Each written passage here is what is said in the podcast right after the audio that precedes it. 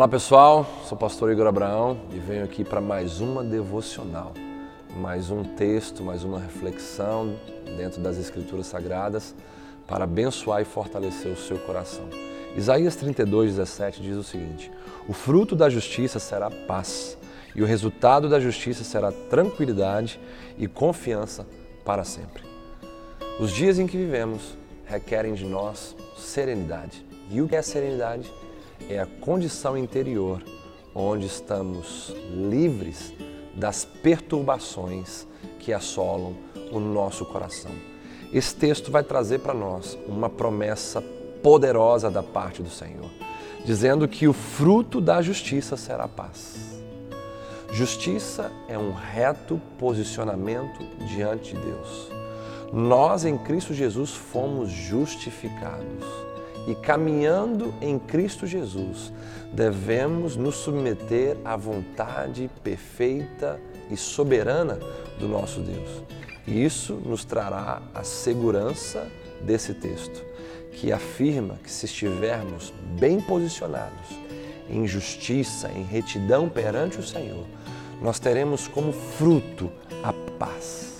Hoje a humanidade está em busca de paz porém estão buscando paz nas declarações humanas, nas impressões humanas e nos trabalhos humanos. Nós, como povo de Deus, sabemos que temos um Senhor sobre as nossas vidas que nos garante uma paz que o mundo não pode nos oferecer.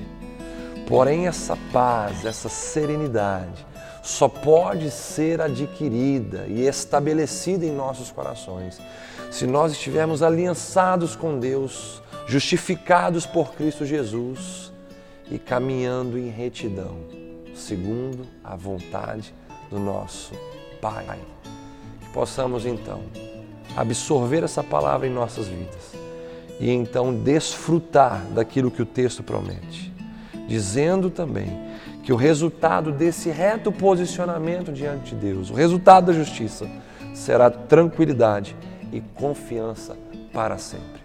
Esse texto é um texto que aponta para um futuro onde Cristo estará reinando sobre a terra, mas sabemos que esse texto também traz implicações para mim para você hoje.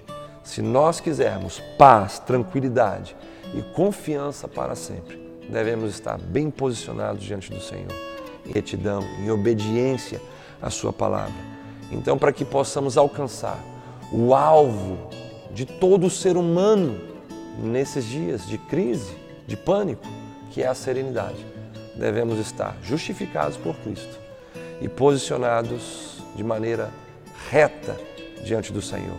Se estivermos dessa maneira, desfrutaremos então do cumprimento dessa palavra, dessa promessa, que é a paz, a tranquilidade e a confiança para sempre, que em resumo significa serenidade para o nosso coração e para a nossa alma. Que Deus abençoe a todos e até a próxima devocional.